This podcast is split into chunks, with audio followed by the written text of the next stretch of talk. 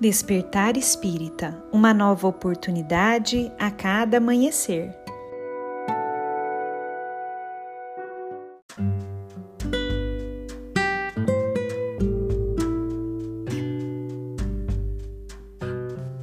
Sejam muito bem-vindos, amigos queridos, para mais um Despertar Espírita. Aqui quem fala é a Lívia e hoje eu trouxe para nossa reflexão um texto de Irmão X, psicografado por Chico Xavier, que foi publicado no livro Contos e Apólogos. Esse texto se chama A Conduta Cristã e nele Irmão X nos diz o seguinte: Ibrahim Ben Azor, o cameleiro, entrou na residência acanhada de Simão e à frente do Cristo, que o fitava de olhos translúcidos, pediu instruções da Boa Nova, ao que Jesus respondeu com a doçura habitual, tecendo considerações preciosas e simples a respeito do reino de Deus no coração dos homens. Mestre, perguntou Ibrahim, desejando conhecer as normas evangélicas. Na hipótese de aceitar a nova revelação, como me comportarei perante as criaturas de má fé?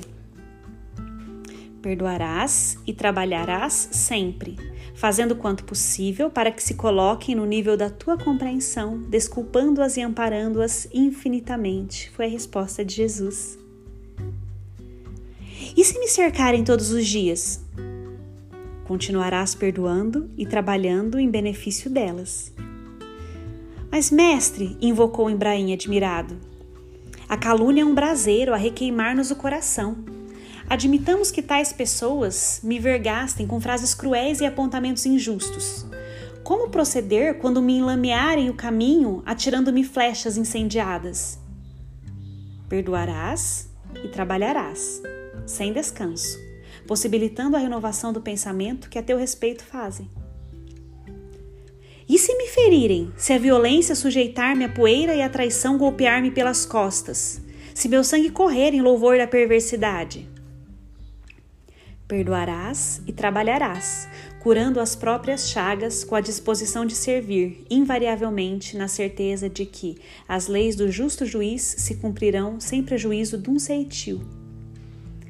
Senhor, clamou o consulente desapontado, e se a pesada mão dos ignorantes ameaçar minha casa, se a maldade perseguir minha família, dilacerando os meus nos interesses mais caros? Perdoarás e trabalharás, a fim de que a normalidade se reajuste sem ódios, compreendendo que há milhões de seres na Terra fustigados por aflições maiores que a tua, cabendo-nos a obrigação de auxiliar, não somente os que se fazem detentores do nosso bem-querer, mas também a todos os irmãos em humanidade que, os, que o Pai nos recomenda amar e ajudar incessantemente. Ibrahim, assombrado, indagou de novo: Senhor, e se me prenderem por homicídio e ladrão, sem que eu tenha culpa? Perdoarás e trabalharás, agindo sempre segundo as sugestões do bem, convencido de que o homem pode encarcerar o corpo, mas nunca algemará a ideia pura, nobre e livre. Mestre, prosseguiu o cameleiro intrigado, e se me prostrarem no leito, se me crivarem de úlceras, impossibilitando-me qualquer ação? Como trabalhar de braços imobilizados quando nos resta apenas o direito de chorar? Perdoarás e trabalharás, com o sorriso da paciência fiel, cultivando a oração e o entendimento no espírito edificado, confiando na proteção do Pai Celestial, que envia socorro e alimento aos próprios vermes anônimos do mundo. Mestre, e se por fim me matarem, se depois de todos os sacrifícios aparecer a morte por estrada inevitável? Demandarás o túmulo, perdoando e trabalhando na ação gloriosa, em benefício de todos, conservando a paz sublime da consciência. Entre estupefato e aflito, Ibrahim voltou a indagar depois de alguns instantes: Senhor, e se eu conseguir tolerar os ignorantes e os maus, ajudando-os e recebendo-lhes os insultos como benefícios, oferecendo a luz pela sombra e o bem pelo mal, se encarar com serenidade os golpes arremessados contra os meus, se receber feridas e sarcasmos sem reclamação, e se aceitar a própria morte, guardando sincera compaixão por meus algozes? Que lugar destacado me caberá diante da grandeza divina? Que título honroso exibirei?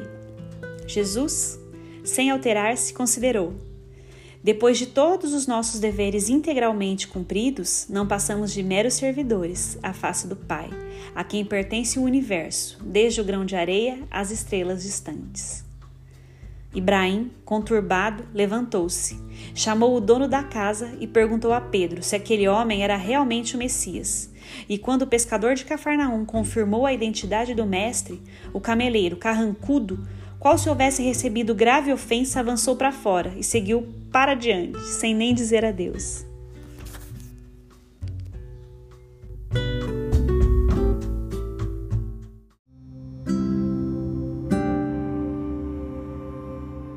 Amigos queridos, neste texto interessantíssimo de Irmão X, somos convidados a refletir sobre quantas e quantas vezes não agimos igual Ibrahim, a personagem dessa história, em que, tentando entender os ensinamentos de Jesus, conversando com o Mestre, pensava sobre a questão de fazer o bem para algo receber em troca, algum título, alguma honorificação, e que se decepcionou imensamente quando descobriu que fazer o bem de maneira alguma traria vantagens para o seu ego. Queridos amigos, que nós saibamos buscar o bem pelo bem em si, sem buscar títulos e adulações próprios do mundo, próprios do plano material em que vivemos. Saibamos que a grande conquista que teremos, vivenciando bem, buscando bem com todas as nossas forças, será a paz de espírito, o bem maior que podemos alcançar. Essa paz que nos faz viver em plenitude, com tranquilidade, com a alma feliz, por sabermos que sim, estamos no caminho certo, o caminho do bem. Paz essa que nada compra, que título nenhum atinge.